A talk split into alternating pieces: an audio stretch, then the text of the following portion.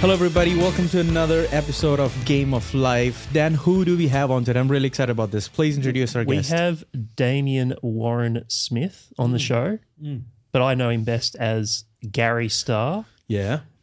whose show I saw three times at this year's comedy festival. Two times and you for me. saw you saw him twice. Twice. Yes. Very excited to introduce Damien onto the show. Thank, you for being here. Oh, thanks, Thanks for, for having me. here, I'm excited to, to finally be here. Um, in doing my research um, for you, I was listening to other podcasts and I found out that you started acting at the Cooma Little Theatre. Oh my gosh, yeah. Yeah? Yeah. I went to high school at Monaro High in Cooma and I acted at that very same place. No, so wait, so wait, what years were you at Monaro? Uh, from years, oh, so my, when did I finish? high- I finished high school about 12 years ago. So back in 2008. Jeez, you're old. Okay. And I would have left that high school in 2006 at the end of year 10. Okay. So I was there from years eight to 10. Okay. I'm just trying to think if I know some some teachers there still. So but yeah. fi- it would have been early 2002, 2004, where I, and to 2006, where I was in Cooma. God, it's a bit small. And it's, I mean, if you, if you grew up in Yeah. Cooma, we definitely know some some of the same people, I reckon. Pro- probably, but all those people probably slipped my memory Yeah. now. But I, but I was doing drama in high school yeah. at Cooma, and yeah, and I fell into a love for acting at Cooma Little Theatre I'm a little because I did it during high school, but I did it outside of high school as well. Yeah. Yeah. It's funny because I was always into I was always into sport, but mostly because my I had an older brother who was Yeah. really good at sport, and so I was like, oh, I just want to you know you just want to be like your older brother. Mm. So I was always trying to do sport, and then drama was something that I kind of sort of fell into and happened to be quite good at it because being Yeah. the younger sibling, you know, the sort of the the outgoing one. Yeah. Um, but I was still wanted to be, a, sp- but it was it was clear that I was never going to be a sports person. Yeah. I was always destined to. Uh, I always said just just to dress up and and pretend to be other people. Yeah. so I was just pretending to be a Did you- cricketer. Yeah. Did you do that in your room when you were growing up? Like, did you pretend to be anyone else or looked up to people? Oh, yeah. I mean, I don't think I thought of it that way, but we would always like you know put on put on shows in the living room. Yeah. and, you know, put on. We'd form a band and just do do you know performances for for your parents, friends. And, Mm. Yeah. And in a sense, my Garry Starr shows are that. Yeah. Like they're really thrown together, and they have a feeling of of a, a show in your living room for your parents. Mm. And Garry is like I didn't really realize this until my mum came to see the show. Um, which, as you'll you'll, Yeah. you'll know, is is pretty is a pretty big deal. Um, but uh, she said to me, she said, "Oh, Garry is basically you as a kid. This is how you were." And she, it was really bizarre. She said it was there was some mannerism stuff and stuff that she saw come out in in Garry, which she hadn't seen me do since I was a kid, and that wasn't conscious. I wasn't thinking about what I used to do. She was like, it was like watching. It's you built in, it baked regress. into you. It's Yeah. right because that's who you've been. Exactly. And everything roots well, everything roots back to your childhood. Yeah, and we kind of we we grow out of it, and I think that's sad. It I is. think society Yeah. expects us to put on all these masks, Yes. and so we put more and more on. And this is what I love about clown training: is that it's about tearing them down and finding that really vulnerable Yeah. place where it's like, okay, who are you really? What are you ashamed of? Yeah. And how can we prod that? Mm. You know, Is it like when you're drunk and that that alcohol just so, you know takes away your anxiety away, and then you're sort of like a fun, goofy kind of person? You're that when you're sober. You're that when you're Garry Starr. Is it like that? Yeah, it's a little bit like just yeah, and also interestingly, there's the memory loss that comes with alcohol. Quite Mm. often, I'll come to the end of a show and it'll just be like, "What just happened?" Like, I- I- but I think also doing a lot of reading about like flow state and stuff. Like I think that's Oh, being in the flow state when I get up there and and play. Because what I've made is yeah, it's a show, but it's really just an excuse to play with an audience. And this is the reason I'm able to do this for years and years on end without having to make a new show every time because mm. it changes for me every single night. Yeah. Because it's like the person gets up on stage. I don't Know what they're gonna dictate- do. No, and I don't Yeah. and I don't overprescribe. I'm just kind of like, here's a prop, get up, and then we start a scene. And so much of the development of the show is about learning the parameters within which people are going to play. Hmm. And to begin with, it's kind of like, oh wow, I wasn't expecting that. Yeah. And then it happens a few times. You go, oh, okay, okay, okay. So they're going to do that.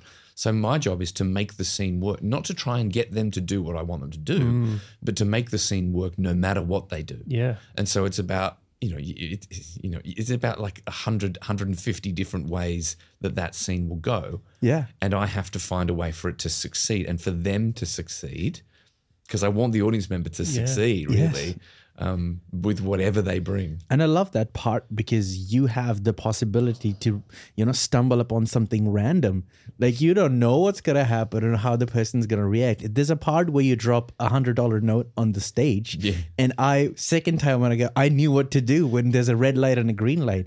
And when there's red light and you stop, I was like, I'm gonna get this, and I returned it back because you know that's a nice Are thing you? to do. Yeah. I, I did. I returned it back to you. And uh, has there been chances or instances where people didn't give it gave it back to you? Not that's the first hundred. But when I had smaller notes, people Yeah. would take it. Oh, yeah. right. And so I the notes yeah. gradually got bigger. And so now it's a hundred. Bigger budget. Yeah. We're No playing on bigger budget Yeah. now. and the joke works better when I say to people, you can keep that. I go, you can keep that because people don't realize Yeah. that the last few years have been really profitable for performing artists. And that gets a big laugh. And then, of course, the person's like, well, I can't keep it now. Yeah. But some people wanted to. I did have a, um, Tempting. yeah. And, but I've also got, I don't, I don't always keep track. But quite often, because I greet everyone on the way out, so Mm, you people do. often go, "Hey, thanks for the." Yeah. Yeah, man. And then they was- usually go, do, I want, do you want it back? I'm like, yeah, yeah, of course I do. it's a prop. It's a prop from the show. Did you ever think of using a fake note? yeah, but it's not the same. Yeah, it's the some- stakes are higher Yeah. with the real note, right? I love that. I love that about that. Yeah. and also, you know, it's like if someone takes a hundred bucks every now and then, it's Yeah. it's kind of worth it for me. That's true. Yeah. That's true. I think a lot of people are trepidatious of audience interaction. Yeah. Of course. Like, I think when I was younger, I sort of embraced audience interaction more so than I do as an adult. Mm. Why do you think that is? Why do you think people lose that sort of, you know, embrace of participation? I think I mean going back to a bit like what I was saying before, I think Mm. that um we're we're afraid of, of making a f- fool of ourselves, of looking Yeah. stupid. And there's a lot of particularly on on um on like the internet, there's loads of clips of of comedians especially Yeah. tearing people down, tearing shreds off audience members, making people look ridiculous. Yeah. Usually because that person deserves it. The audience member's drunk and saying something Hmm. and the comedian lays into them. So everyone thinks that that is audience participation. But I wouldn't say mine so much. It's it's just play. Yeah. It's like it's like, hey, come and play. It's, it, I'm enticing people to play without making them yeah. play. Well, that's what I realized when I saw your show is, oh, this is a bit different to your typical audience interaction because it is play and Hmm. it was it you made it fun. yeah, Yeah, it was just it so. hits you in the it, it hits you in the face, but in a good way. And, I, and I love what you said about comedians because what they're doing is they're breaking the word should. Like, you know, you should and should not say this, and you should say this, or you should be like that, or you should play around like that. Like, when you break that word should, I'm not a big fan of should, never been. But that show was breaking should, and I think, you know, but ah, anyways. Uh, So I, I start really small as well. Like I make sure that the first piece of audience interaction is very easy Yeah. and a huge win. Yeah. And it's handing out the zap signs. You know, Yeah. I hand out these zap signs at the beginning, and when I point my lightning bolt, they go zap. And then the, the song track the track finishes, and I do one final zap, and they always get it. And I go, "Oh my god, you got it!" And people are like, "Oh wow, okay. Mm. Yeah. oh, I, I want to do this." And Yeah. they just gradually get, gradually get more Yeah. and more involved until they're You're not pulling up dancing. you're not pulling someone up on stage straight away. You're starting small. and showing then- the yeah. audience that if you get up, I will not make fun of you. You will. I will be the idiot. Yeah. I will be the butt of the joke. You will succeed. And people are like, oh, okay, I'll get up and play now. yes and that's the best part because that's very well crafted even when there's when you pull someone on the stage where they're dancing they have a face on their uh, they have a mask on their face and they sort of hide themselves and then they can be themselves i think that's fucking very well crafted man Yeah. That is mask. That is how It- mask works. Exactly. Yeah. because I would be afraid to have my face and dance like a goof, but now I have a face on. I have a you know red cape. I can be a goof now. Yeah. I've hidden. I'm hidden from the world. Yeah. And so how how does this whole play? How long did it take you to write all this play? Well, this so the first one I made about Greek mythology was in 2019, and it was called Garry Starr Conquers Troy. And I started off with the idea that I want to do all the Greek mythology, and then I, I- I- as I was making it, it got too clever. I started to sort of make it about oh he's he's trying to teach people how to how to act, and uh, and then so called Garry Starr Conquers Troy. I made it, and it toured for a little while. I did Edinburgh. Um, and then the pandemic came along, and uh, and I, well, I moved to Vegas, funnily enough, in a big part of a big circus show. Yeah. And um, pandemic happened, and then ended up back in Melbourne. And I thought, I, I was kind of like, I didn't know what if I wanted to perform anymore. And then someone suggested to me, I think, oh, you should do Conquers Troy again. I was like, oh no, I didn't, never really enjoyed that. But I thought, well, I do want to have another crack at Greek mythology, though. Yeah. So I started to do it. At that point, I'd, um, uh, you know, the performing arts were nowhere near opening up. Um, but the government was saying, okay, we're going to take back the support now because you can all go back to work. And we're like, oh, no, because I can't. You still can't work. Yeah, and even if you allow us to, people aren't going to come and see shows yet. So I got a job as a delivery driver, and I was um, working for a, a bike shop, and I was delivering uh, bikes all around Melbourne, and eight hours a day in a van. Just where you can't like look at your phone or anything like that, and they were long drives. Like sometimes I was driving out to the Dandenongs or down to like Geelong or Torquay and stuff to just drop off a really expensive racing bike. And so you're just sitting there, and I just started to sort of dream again. And then I downloaded Stephen Fry's Mythos and the audiobook and started listening to that. Yeah. And all these ideas just, I was like, wow, God. Because I started to rework Conquers Troy to the point where the only thing remaining in Greece Lightning Yeah. from Conquers Troy is the Athena scene. Wow. And I go, where did you see her? You know, that Yeah. one. Yeah. And uh, and then I was like, well, it's good. It's a new show now, so I called it Greece Lightning. Um, and so it's been developing that long, but really, I actually nutted together this version of the show in probably about a month.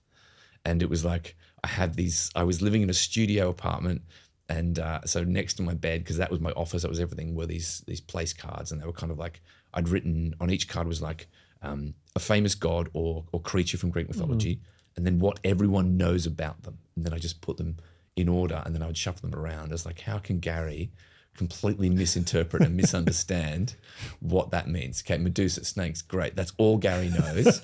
how does he perform? Okay, snake. Okay, to, and, and she turns to people to stone.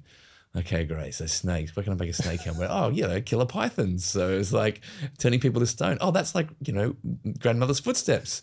What's the time, Mister Wolf? You turn around, they turn to stone. So that's just kind of, yeah, it just grew. And then, uh, and my poor, my poor partner at the time, you know, because pandemic time. So um, she was like staying in my and in my apartment, and we just see this stuff, and every, I was just constantly just throwing ideas out, throwing ideas. And my benchmark was if I could describe my idea and make her laugh, it had legs. Yeah. Oh wow. If I describe the idea, because she's like, you know, she's a physio, she doesn't, you know, have anything to do with the performing arts, and she was kind of like, you know, you know, she doesn't know anything about Greek mythology, like I didn't either hmm. at that point. Yeah.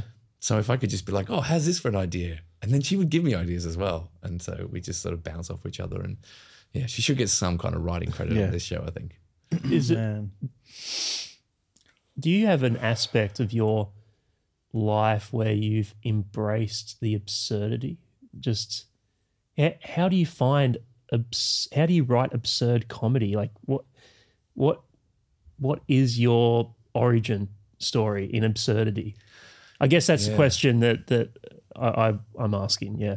Yeah, that's, it's interesting, isn't it? Because I, I think of absurdity in the same way I think of like weird. you know? Yeah. Whereas I think what I do is actually more I- idiotic. So, and the difference is mm. that absurdity is is weird without context. But the moment someone does something weird, and you know why they're doing it, that's idiocy. Yeah. You know what I mean? Like if I see someone Context. running down the street in a in a business suit, I go, that is weird. That is Yeah. absurd. Yeah. And then I see a bus pulling up. I'm like, oh, that's not weird because they're running for the bus. Yeah. Do you know? So it's like the moment you, it's only absurd until there's context. Yeah. And then that's when you become an idiot. And that's where, for me, the biggest laughs come because they go, What? This is so weird that this guy's dancing around with an exercise ball wearing Yeah. nothing but a thong. Yeah. That's absurd. Yeah. But then when you realize that it's to John Williamson's Whip Rip Woodchip, and he thi- and he's playing Atlas, you go, Oh, he's an idiot. Yeah. You know? So, Yeah. so absurdity is kind of like when there's no context. Yeah. The moment you apply context, it's idiocy. Yeah. That's that's my feeling anyway. But I can remember the moment that I started to explore idiocy was so I was an actor for like 12, 10, 10 to 12 years before I even discovered that clown was a, a thing, like theatre clowning. Because for me, clowns were just red nose, makeup, floppy shoes, yeah? Mm-hmm. And then I went and saw a show in Edinburgh one year by Spymonkey, and it was they were they were retelling Moby Dick, but they just didn't retell Moby Dick. Yeah. They were doing their best to retell it, and it was just like re- these four idiots. And I was like, okay, great, I need to go and learn what they're learning. So I started to train with these clown teachers around London, and I remember this um this teacher. I think it was Mick Barnfather saying you're going to have to accept that if you do go down this clown, this idiocy route, um, there will be times in your life where people will perceive you genuinely as an idiot, and that's really hard for us in society because we we really want people to think that we're intelligent, which is why we do these things like when someone's describing something, we nod and we go, yeah, yeah, yeah, yeah, yeah, yeah, yeah, yeah, and Mm. it's like we're going, I don't know what's going on. Yeah. Yeah. What are they talking about? And so I, I started to play with that idea, and I thought, oh, what if? How does it feel to to go out and deliberately have an encounter with someone in public, allow them to think you're an idiot, and to finish that transaction, that interaction, without sort of justifying it? Because we do these kind of things like you might make a joke, you say something silly in a shop. And then you let them know that you were joking. Yeah. you know, because you don't really want them to think hmm. you're an idiot because it's actually really hard. Like it Yeah. hurts. So I remember the first time I tried it, I had my Oyster card, which is like the travel card. Yeah. I went into like a, a shop to top it up in London back in the days we had to do that. So I went in and I said, um, can, I, can I put 20 pounds on this Oyster card, please? And the guy was like, yeah, sure. And he tops it up, puts 20 pounds. And I said, how much is that? And he goes, it's 20 pounds. I was like, oh, that's, has that gone up? And he said, no, you. I was like, oh, okay. Yeah, it's just, it used to be cheaper. And I said, thanks. And I left. and I remember that feeling.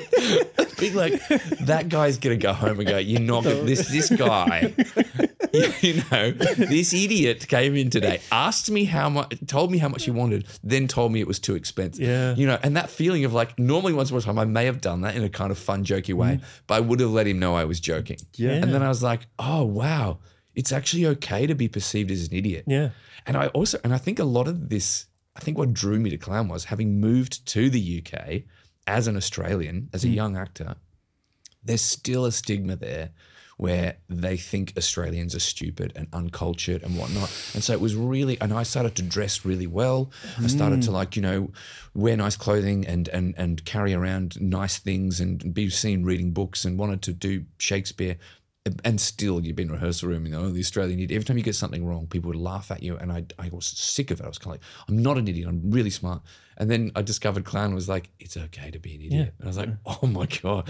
It's something I needed at that I, point. I think it relieves some of the pressure yeah. on the seriousness of life as well when you just lean into, you know, the idiot. Yeah. yeah, it really does. yeah. And just that it's okay. And now it happened. I'm far less, far less bothered now when I do or say something stupid. Mm-hmm. And someone's like, you know, I got something the other day. It was kind of like, you know, something that I really should have known. And people are like, you know, that's not that. And I was like, oh, oh yeah, I didn't realize that. Like, that would have hurt me in my, you know, early 30s, I'm sure. It's a sense of letting go. Yeah, and Yeah. it was a real catharsis, and I think a lot of clown school is about that. Is like you know this guy I trained with in Paris is about tearing you down. You know, it's really about ripping shreds off you. I can't believe that you saw that show and thought, "Fuck, I'm gonna do this." Well, because it terrified me. I thought I can't. I, I thought I could never do this, and I went. I think I've got to try. Wow. Yeah, because I was bored with acting. Can you take us back there and how how the whole thing went? So you watched the show and you're like, "Okay, I'm gonna do this." So what's the next step you took after you coming out of that show? Well, then I, I, I read I read the program and saw they'd all studied with this guy Philippe Gaulier, hmm. and I was like, "Who was this?" So I started to read about Philippe Gaulier and this clown teacher, and then um, I, think it was probably conversations with people, and they were like, "You know that some of the people that he taught now teach clown in London," and at the point at that point I couldn't leave London. I was like, you know, I was working at a, a, building a career, so I started to look into clown courses with people that he had taught. And one was Mick Barnfather, and um, I think John Wright was someone else who I trained with in in London before I went and trained with Philippe Gaulier. Um, and I, I was I was terrible to begin with. Like I just wasn't mm-hmm. very good because I think I think actually actors quite often make the worst clowns to begin with because mm. you uh, because it's about wearing masks. Uh, Acting, Yeah. I'm sorry. Initially, you wanted to be an actor when you went to London. yeah, I was for about 10, 10 years. How and how was that going for you? It was I got to a point where I was actually earning a living as an actor. I was doing a mm. lot of theatre. I was doing bits and pieces of TV. I got started to get in like with the BBC and ITV and was getting you know a lot of TV commercials. As an actor, that's what would you? That's what you would want ideally, right? Yeah. You wouldn't want to be a clown. If you look at it from a very different angle, it's like, what the hell is that? Yeah. So, man, I it, it's hard for me to just process. Like, why would someone just go all in after watching one show? Well, because I, was I was already getting disheartened with acting. Did you think did that show resonated something deep inside you? Yeah, I think It so. did? It was that. It was that play. Yeah. it was like being back at the Cooma Little Theatre when I was playing the fairy godmother in the some show and having the time, like just having experiencing complete joy on stage, complete irreverence, Mm. joy. And I saw them with that, and I went, I want, I want that. That that looks Yeah, fun. And acting yeah. wasn't giving me that. Mm. I didn't have any creative control, and I think that that's to now. And now, every now and then, I've gone back since being at Gaulier and and done a couple of shows for other people, and it's Yeah. gone horribly because I don't have creative control. Now you have autonomy. Yeah, Yeah. exactly. And it's like you, I, that autonomy is more important to me than anything. Yeah. Was so when was the one when did Garry Starr when was Garry Starr born then? Well, so after after I trained with Gaulier, myself and about four four or five other clowns from one from Italy, France, Switzerland, England, we got together and we formed a clown troupe called the Plague of Idiots, and we did uh, a clown show. Basically, the stuff that we'd done at clown school, we did a show in London, this little theatre called the um the Hen and Chickens, little like 40, 50 seat theatre in, in Highbury, Islington. And it went well. Like people really enjoyed it. They're like, oh, this is really good that you're doing this. So then I said to them all, what do you reckon about going out and doing like the Adelaide Fringe Festival? And all these like Europeans are like, oh, yeah, we could do this. Of course we could. Go. So we went out and we came out to Australia and we all just put all of our money into it. I said, we're not going to make any money. Go out and do it. So we did like Perth Fringe, Adelaide Fringe, um, and like the Western Australian Circus Festival. And we did really well. Like we had small houses to begin with. And it was a bit like Greece Lightning at Comedy Yeah. Fest still. I would do a long run and I'd start with we'd start with a handful of people and they would come again and again and again Yeah. and they'd bring friends and by the end of the season we were people were filling up the little audiences sitting on the floor you know they're like it's the last one grabbing all their friends because they can't describe it Yeah. They Yeah, can't- they're like, exactly. I can't describe it I- You have you're to gonna actually have see to it, go yeah. and then I'm going to come with you to make sure you go Yeah. and sit you in the front row It's- you know? Yeah, the exact same exact thing. same thing Yeah. happened. And it's like I can't describe what the show is. Just just come with me and just sit. You, there's no way. And can usually I'd get so nervous about seeing in the front row myself, but yeah, that was worth it. yeah. Because I love the part when you can play around and you're a part. Because I think I've seen people in the audience. They're they're hidden, but they also want to be part of something cool.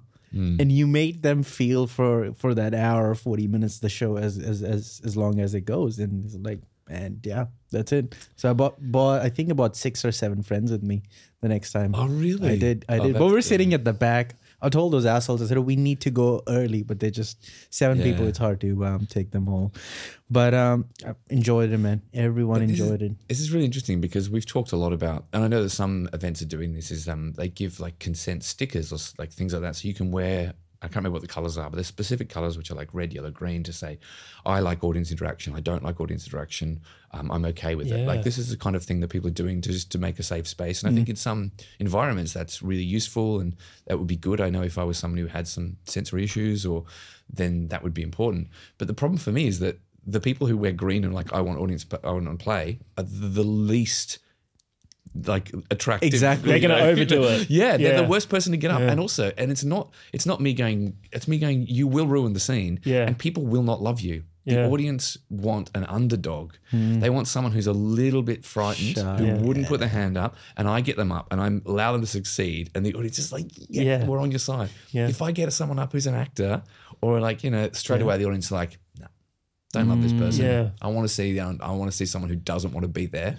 It's funny people can Succeed. pick on that. Yeah.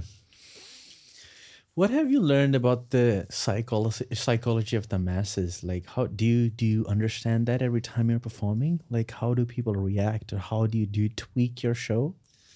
Yeah, I mean, it, it does change slightly depending on the the demographic. I mean, I've done a couple of shows on cruise ships, so yeah, P and O booked me. Uh, they were chasing me for a while, and my producer and I were kind of like, oh, I don't think it's really for us. And eventually, the money was too good to say no, so we turned up, and I did the first. I was booked to do two. Was you're on the boat on the ship for a week, and I was booked to do two nights.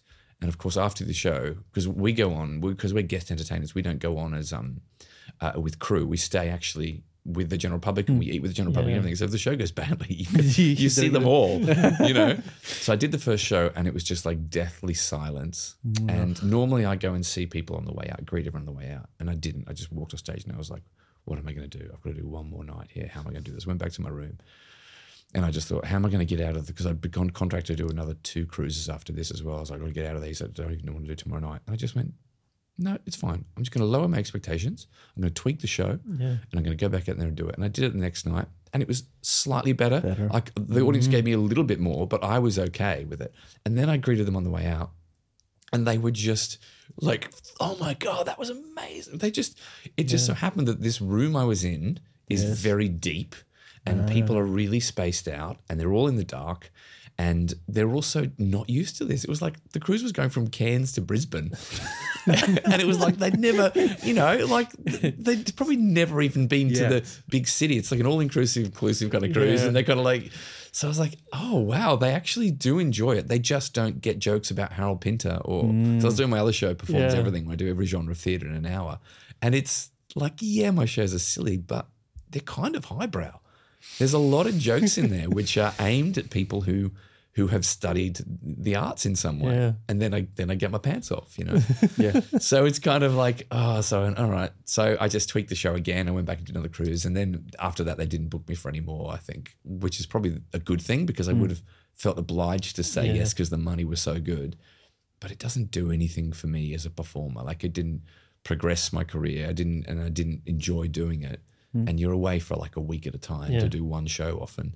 So it's, I'm kind of glad they didn't bring me back. But yeah, I had to tweak the show. I had to do a different version of it. Yeah. And even now, I'm doing a lot of regional touring. Um, and so, what happens is like a lot of theaters around the country, their programmers will come to the festivals and see my show and love it because they're theater people. Yeah. And they just so happen to live somewhere remote and they love theater. They come and see my show. They go, oh, this is great. So they buy it, my show. But it's then their job to sell the show. And they didn't realize that, you know, it's like the first night of the, any festival Yeah. and I'm not going to go back there until next year. So it's really hard for them to get people along. So I'm playing in these re- regional areas in quite often big theaters with a very small audience, and it's it can be really awkward. Yeah. So you just kind of have to tweak it for that, especially when you've just come from Melbourne Comedy Yeah. Festival in a you know sweaty packed room and. How have you tracked this year compared to others? Um, Are you finding more people discovering who you are? in the festival environment, yes. Um, when still, if I go anywhere outside of the big cities, you get it's really hard for them to sell my show because they, they don't know how to sell it, they don't know how to describe it. Yeah. So it's kind of when I'm we're realizing that the show is a momentum show. So Mm. I need to be somewhere for a long period of time so word can spread. Because Yeah. if I go and do a one off once a year, True. It's gonna be it's gonna take me too long. It's gonna take me ten years to If build an if, audience. yeah, if you're just somewhere for a weekend, it's not going to have the same impact if you're there Yeah. for four weeks. So we're, Yeah. we're still doing these um, these regional touring. We're doing it again next year from like February through to June, Mm. where we just kind of fly around the country and do one offs as well. Because I quite enjoy it. It's Yeah. fun to see places and, and their buy-ins, and so you get, you know, you get you, you get guaranteed fee.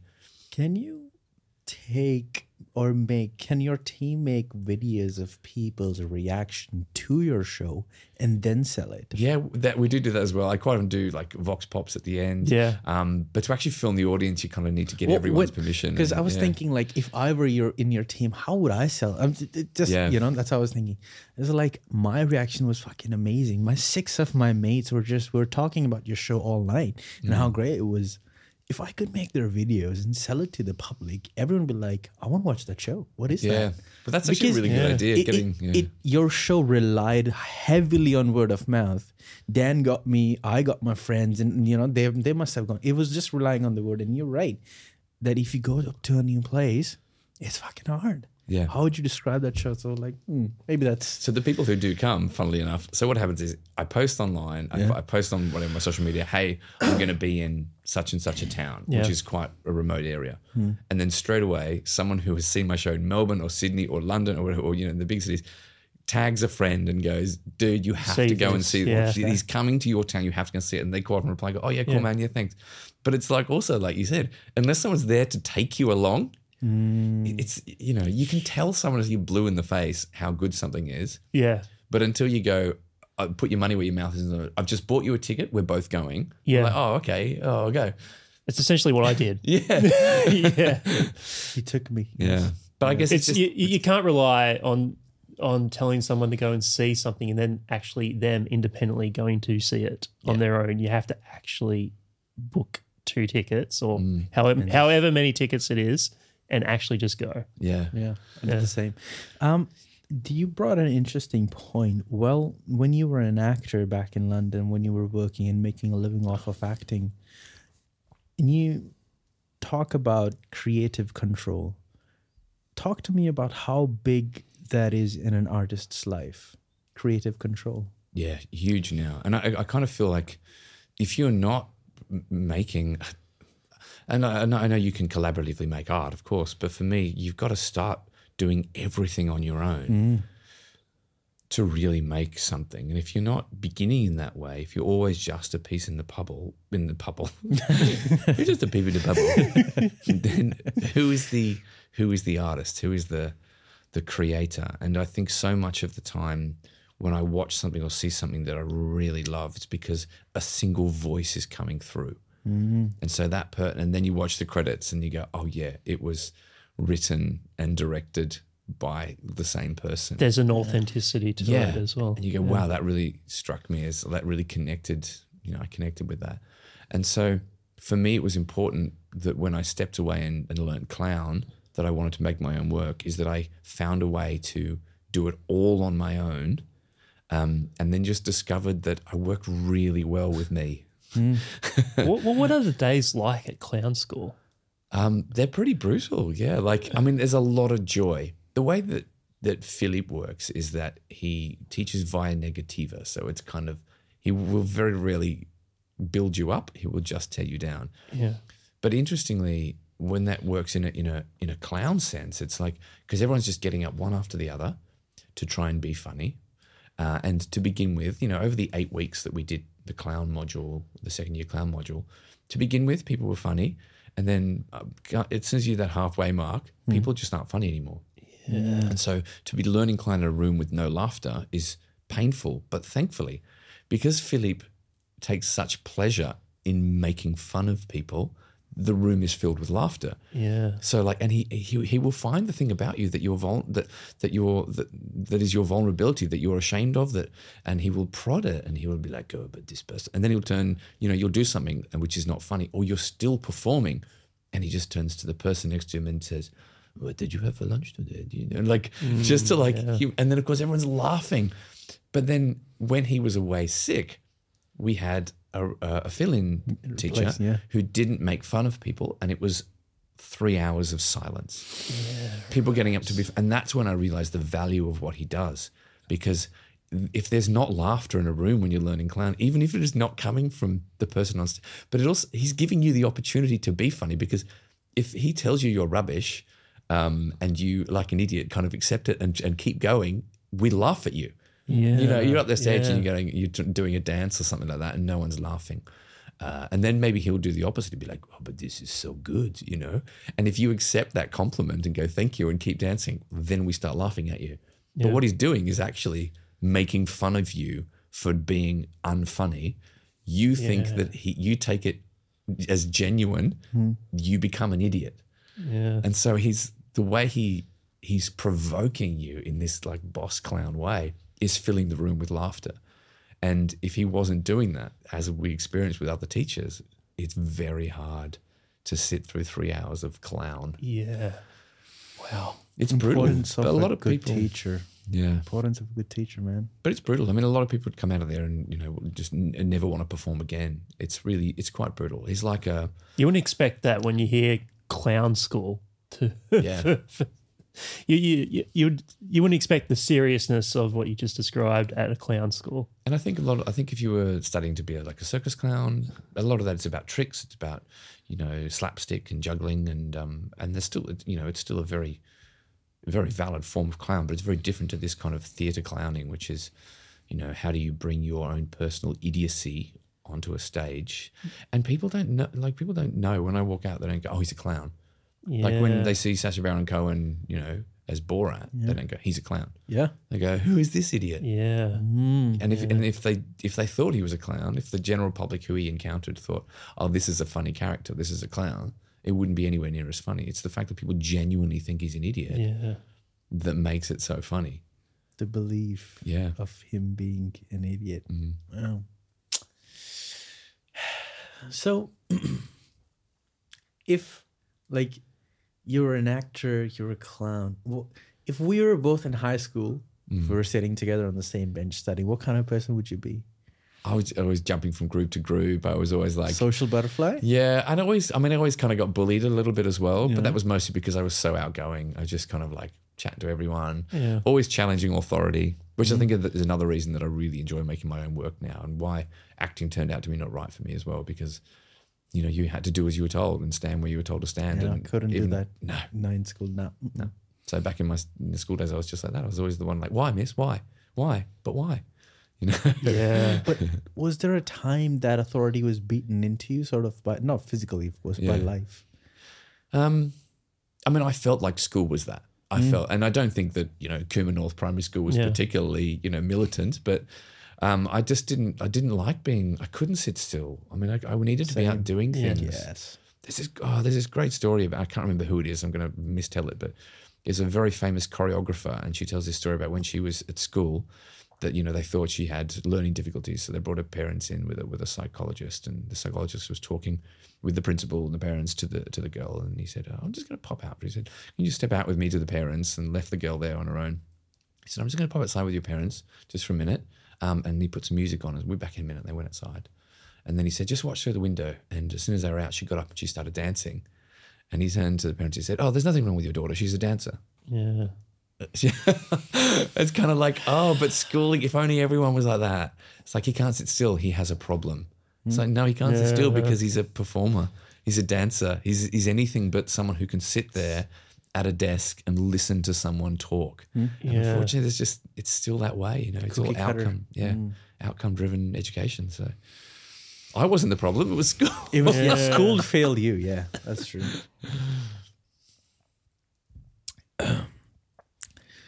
What's next on your list? What? Well, I think it's so I've done all, every genre of theatre was my first one. Garry Starr performs everything, and then it was all of Greek mythology, Greece lightning, and I'm working on, but I've got to tread very lightly, um, the Bible. well, It's, is a, that tri- it's a trilogy, right? That uh, the Garry Starr uh, shows. It's a trilogy that you're working on. I on. think so. it? Yeah, I think there's probably three shows in it. I'm also working on a um uh, like a family friendly show, which is called Monkeys Everywhere, which is very much about my inability to to stay still and the whole idea of the monkey mind. Yeah. it's like ideas uh, are like monkeys swinging from branch to branch for, for me. It's um and it's not that you need to get rid of the monkeys in, that are swinging around in your mind. It's just that you need to find a way to manage them. And so I've been doing some development in the UK with um, a director called Olivia Jacobs, who actually created the Gruffalo and Room on the Broom, and Yeah. like a lot of really big kids shows. And so we did two weeks of development only about a month or so ago in the UK. And then we're going to go into rehearsal um, probably around June, July next year and premiere that, I think, at the Edinburgh Fringe Festival. So that's Monkeys Everywhere. It's an all ages show where I don't get naked. Um, but then, and I think that's a Garry Starr show, but it's like, it'll be definitely the Gary Yeah. kind of character, but an all ages show. But the trilogy of Garry Starr, I think, is every genre of theatre, all of Greek mythology, Yeah. and then the, the Bible. It's funny because I think Garry Starr could appeal to all ages if it weren't for the nudity. Well, this is the, and this is one of the reasons that I, a I get naked and Yeah. b I play late at night. Yeah. is because if you have kids in an audience, because we found this Plague of Idiots, is that we we didn't do anything that was inappropriate, but for, for as far as we were concerned, we were making a show for adults. But then people started bringing the kids along, and what happens is that then adults stop laughing because they mm. think, oh, it's for kids. Yeah. So what I've made is, yeah, it's a kids show for adults, but if kids are there, then adults think it's a kids show It's just a kids' show. Yeah. you play it late at night and you get your kid off, everyone goes, "Oh, it's such a great show." Uh, oh no, it's definitely adults only. It's definitely adults only. But actually, it's it's a, it is a uh, kids show for adults. Yeah, it is. Yeah. Yeah. So that's yeah, that's what I quite often have. Not quite often. I've maybe had like two times. People will either mention in a review or say to me, "It's like you know, you're very talented. I don't know why you feel you have to get naked." Well, I think the humor is is very universal to everyone. Yeah. because it's just silly. Yeah. It's not political. It's you're not trying to make a, you know, a strong point or anything like that. It's just silly.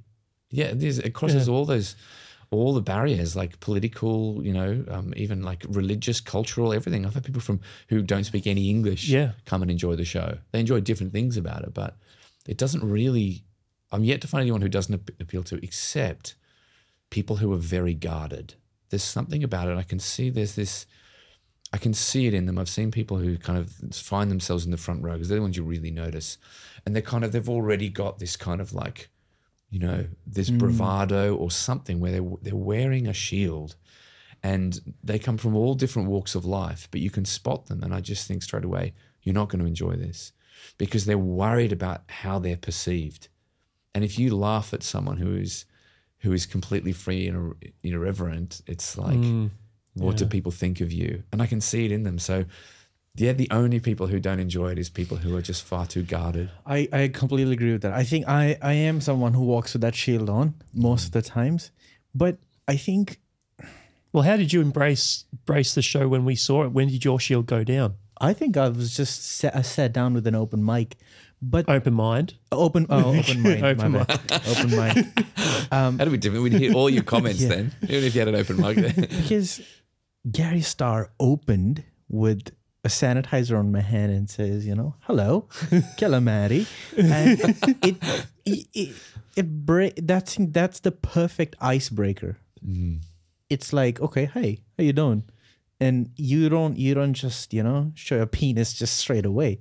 You're sliding it. It's I, as I said, it's a perfectly crafted I would say, and go ahead and say it's a masterpiece. Not that my opinion is very big, but it's a masterpiece. It's a very well crafted. You ease it into, and then you have, then you do this like, uh, you ask your friend. I don't know if it's someone's actually there or not. It's like, do we have time to do that? Do we have actually? That's the technician. Yeah. yeah. Like- I don't know if someone was actually there or not. It was like, do we have time to? But you end up actually doing that. Yeah. So it's it's. I think it's a psychological. You, it's very well and smartly crafted. This the first time I was just enjoying the show. Second time I was just noticing the audience and um, just seeing how people reacted to the tiny wins that they were having. That's funny. that you were funny. providing to them. because when I took you and Seth, I think my my second experience with with the show was just watching yours and Seth's reaction to the show. Yeah, yeah, something like that. Yeah.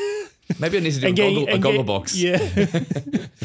I was getting enjoyment out of your reactions as well. So there's an added element of the show's amazing and absurd and silly, but I'm also getting another element of watching your reaction to it as well. I wish I wish you recorded it, man. I wish you recorded it. Do, like you must have recorded. It. We've it. recorded it, but but this is the thing. Is Yeah. I think with clown, it doesn't. It just doesn't have anywhere near. It doesn't work as well for the simple reason that you need to be around other people who are experiencing it. Yeah. And the only way I've seen clown transfer to screen successfully is someone like Sacha Baron Cohen because, like you said, you're watching other people watch him. yeah. On, if he was just Borat on the screen with not interacting with other people, you'd go, yeah, okay, it's kind of funny. But the moment you see him encounter other people, now you're watching, you're seeing him through their eyes. Yeah. You're watching other people enjoy or like be baffled by him. Yeah. So you're seeing the effect rather than, you know, Yeah. what he's actually doing. Wow, that's funny. But yeah, I, I, I'm the same. I, I, people who who see the show a lot, like my partner or my producer, um, they say that they, now they get to a point where they just sit there and they just watch other people, or like get into conversations with other people without mentioning they're connect, connected to the show, just to like Yeah. find out at the end, oh, what did you enjoy? You know, or they sit in the bathroom like straight afterwards, like uh, my um my was it, I can't remember who told me. One of my friends would just go straight into no, it was my my director friend Olivia. She said she would go straight after the show, go into the women's bathroom, just sit in a cubicle and just listen to what everyone says about the show. Afterwards, like, oh, what about this one? And that she, that's where she gets the most honest Reviews. feedback. Yeah. Yeah. Like, oh, okay, that didn't work. Okay, that's good. There, there was a anticipation to certain moments in your show. Where I was, I was very, look, I was looking forward to that moment that you bring out the uh, globe and start bouncing up and down on it. That was a, that moment has stuck in my head from the previous show. I'm like, I can't wait until he gets to this moment. I can't wait until he gets to this moment. There were certain points throughout the show where I'd be like, oh yes, yes, this is about to happen. But it was more so for my friends' benefits as well. Like, oh, I can't wait until they experience this. Well, this is and this is why it's a momentum show, which is why now we're so as of pretty much after this now we're doing a lot longer seasons. So other than I'm doing a week in in London and a week in um in Edinburgh, but then I come back and do four weeks in Sydney. Yeah. and we do like five nights a week. Come straight to Melbourne, and we do four weeks, probably six nights a week in Melbourne, and then I have a couple of weeks off. Then we go back to London, and I do four weeks in London. So it's like it's for that exact reason we've realised that we've got to take a got to take a hit to begin with, Yeah.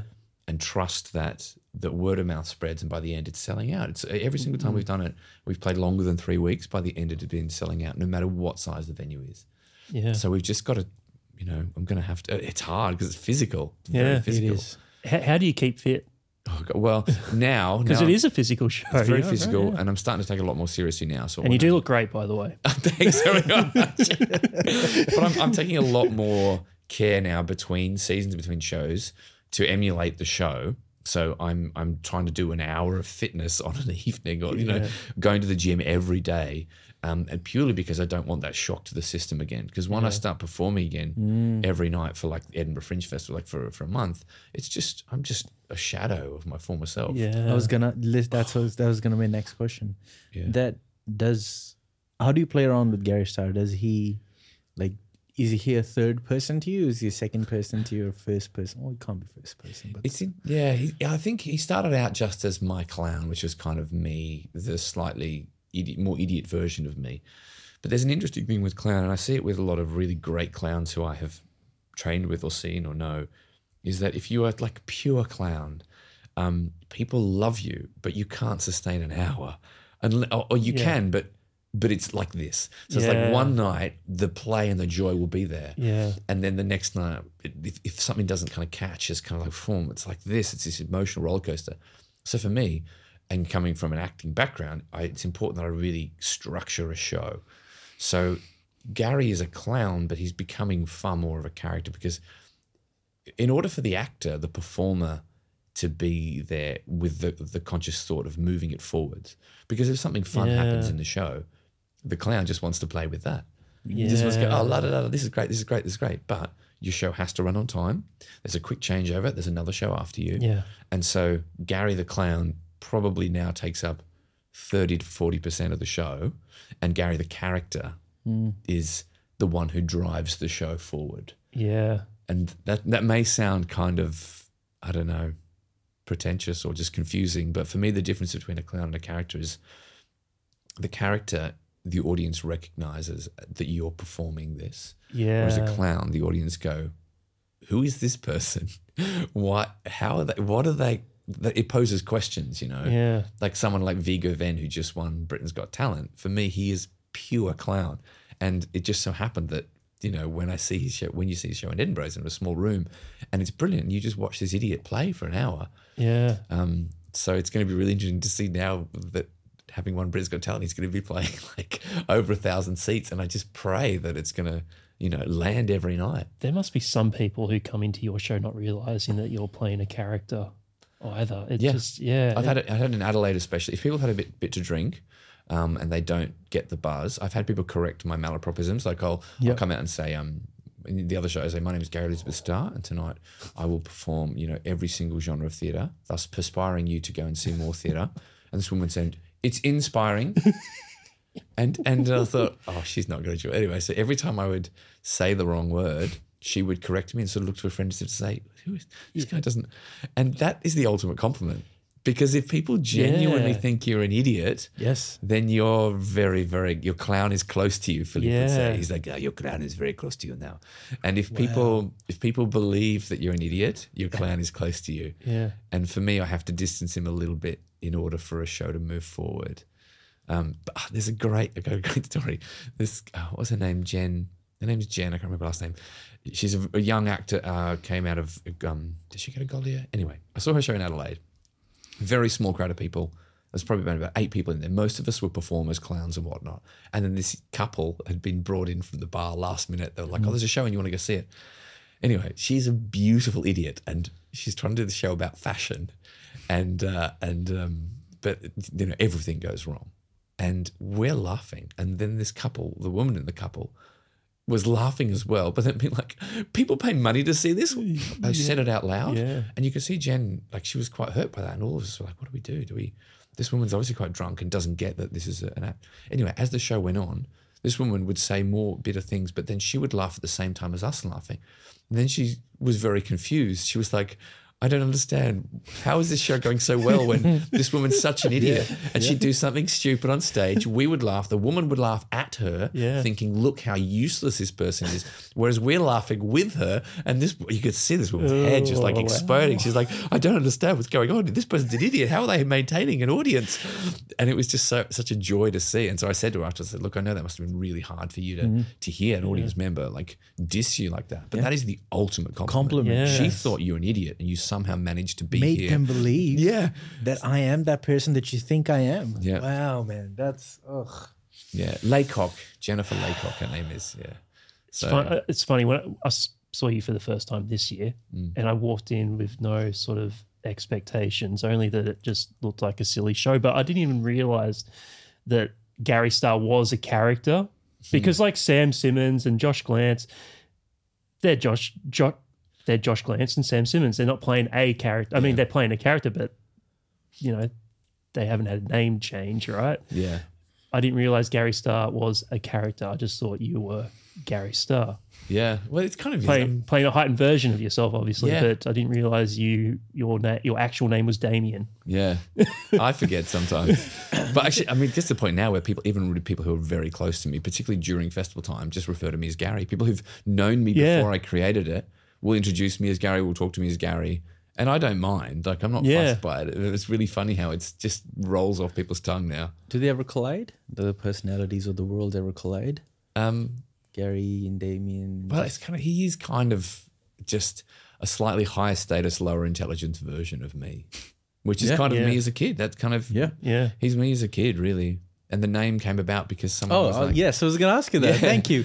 Uh, how did the name came out? So I was doing Plague of Idiots for quite a while. We were touring it, and then we got together to work with um, uh, Cal McCrystal, the director, who actually directed my first solo show, who is amazing. Um, and he's, I think he was the one who's like, yeah, I think you need a name because at that point I was just like Monsieur, Monsieur Loyal. Like people just kind of call me Monsieur or MC. Um, and he said, "You have a name?" And I was, yeah. it just kind of no. I went to, I went to a, a vintage shop in Soho in London, and I found this black leather jacket that kind of didn't fit properly Yeah. and was very 80s, and is now the one I use for performs everything. And I just looked in the mirror and I was like, Gary.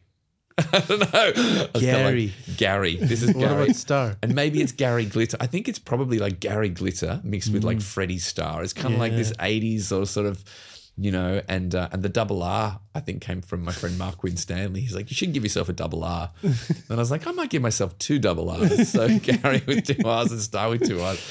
And then I've since found out though that there are some prominent people called Gary Starr. And so, Oh. so the I think he's like the one of the most senior pe- people with Auspost is Gary Starr, but he's Gary with one R, Star with two.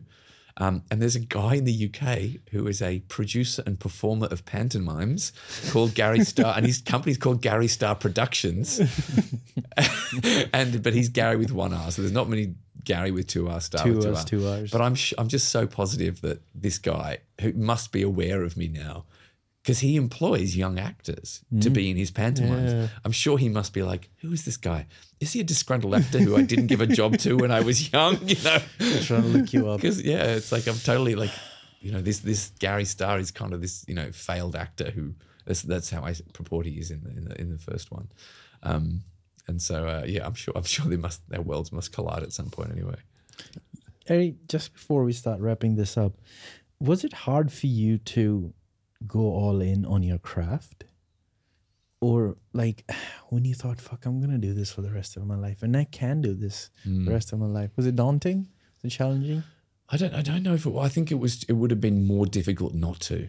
I think I was at that point where I'd already risked everything to become an actor. Like you if you go and move to London as a as a young in my early twenties and, and just and I was broke all the time. We grew up not having a lot of money, so I was okay with that, you know.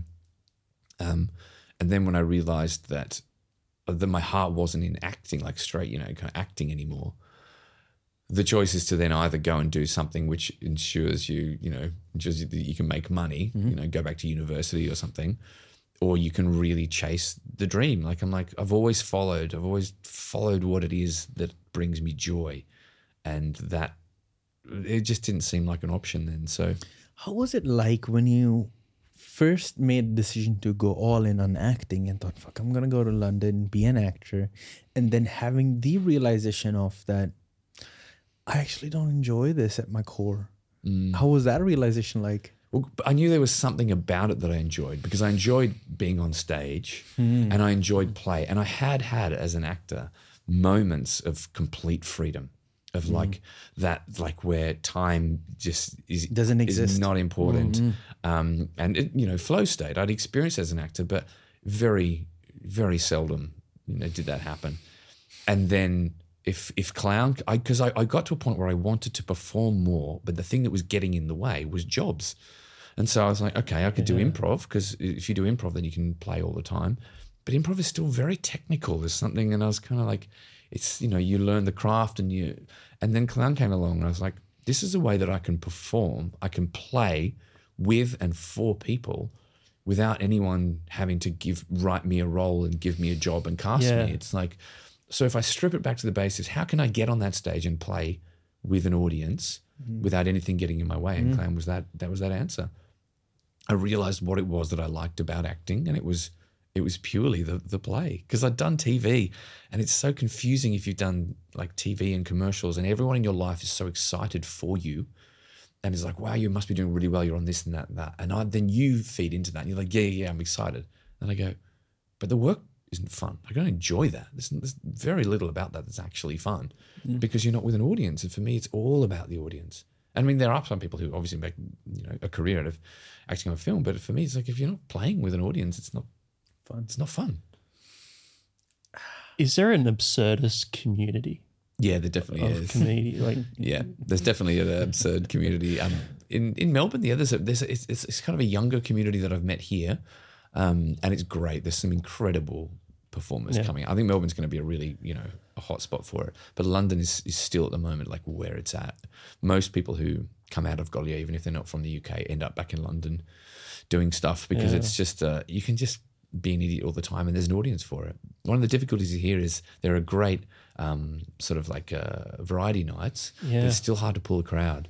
yeah, You know, you get a very small, you get the other performers and their friends in the audience and a few other people, but other than that, it's mostly um, yeah, it, it's it's just a small audience and it's really hard to find with clown what works.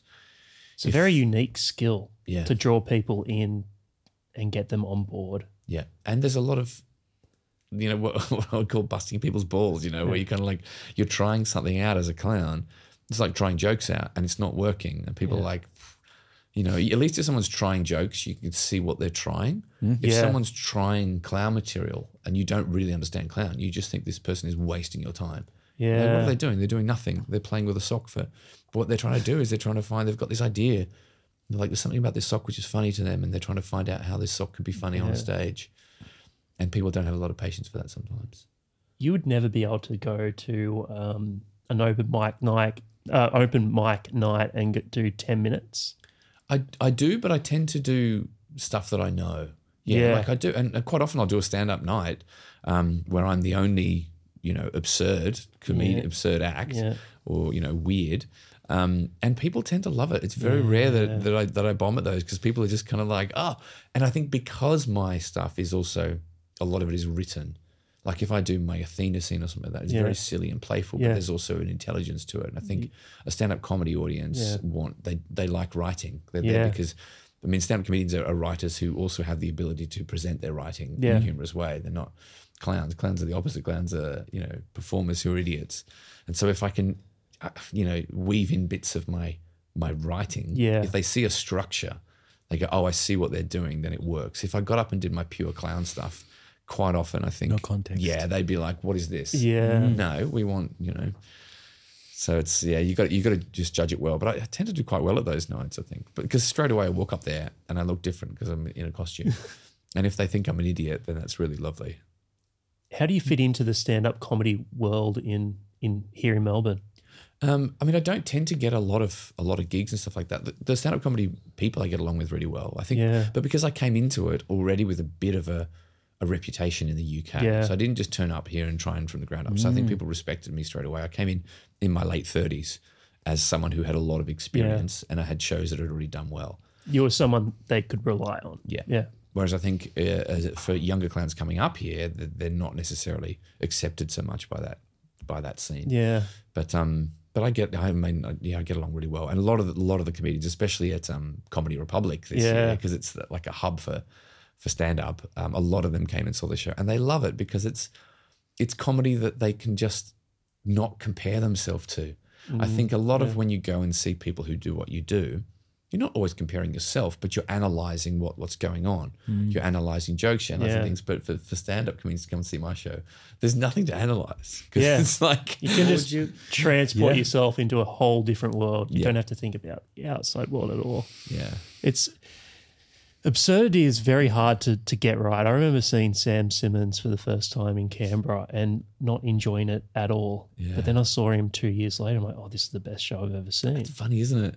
Yeah, it's very hard to gain people's trust, I suppose, when you have no idea what the hell they're doing. And it's ah. harder to accomplish if they're just because I saw Sam in a 10 minute period as part of a, a lineup and he bombed so hard. But like seeing him two years later, it was just transformative. I was like, oh, Yeah. I'm so on board for what he's doing and what he's.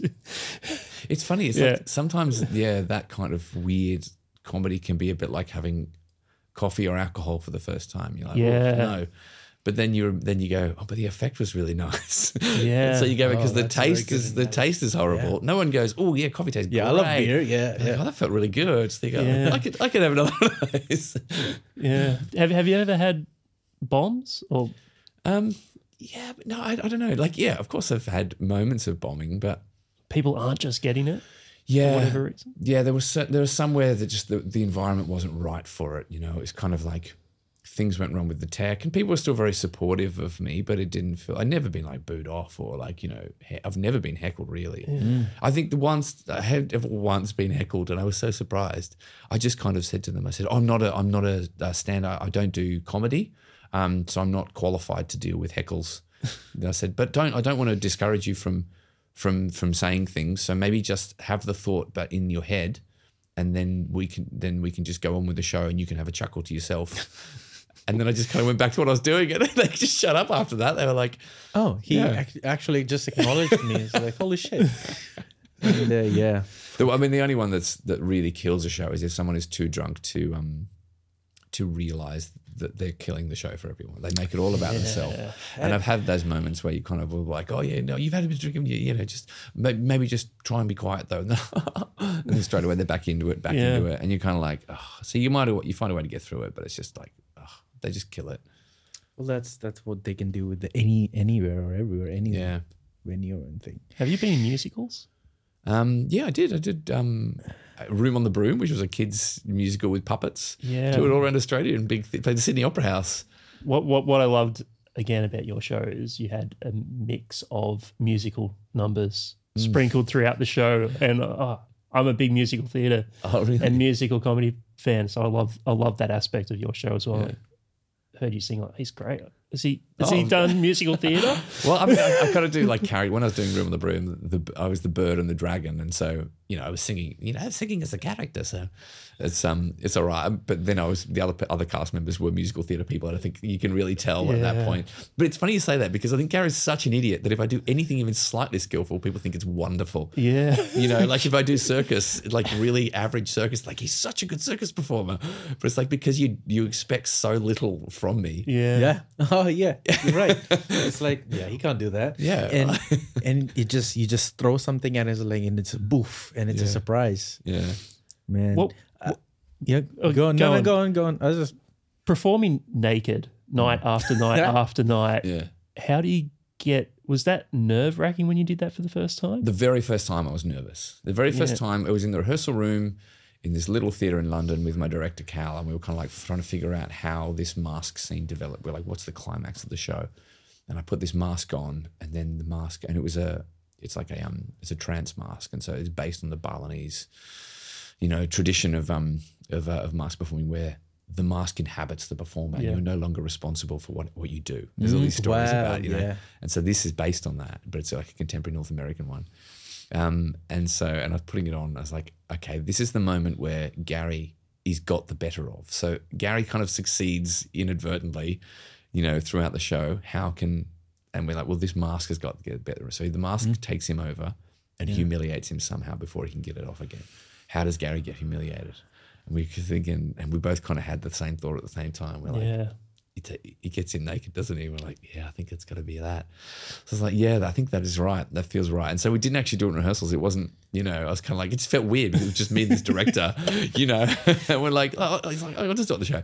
So the first night, I remember putting the mask on, and the mask takes me over, and it's like, what? And I was trying to figure out if I was a boy or a girl. The mask is kind of like all of a sudden in his body, so it's like feeling his hair and looking at his hands, and then go, pulls the pants and goes, oh, it's a boy, and then just takes the pants off. And goes like, what? It's like what? Yeah. Um, and that first moment, I was nervous. Yeah.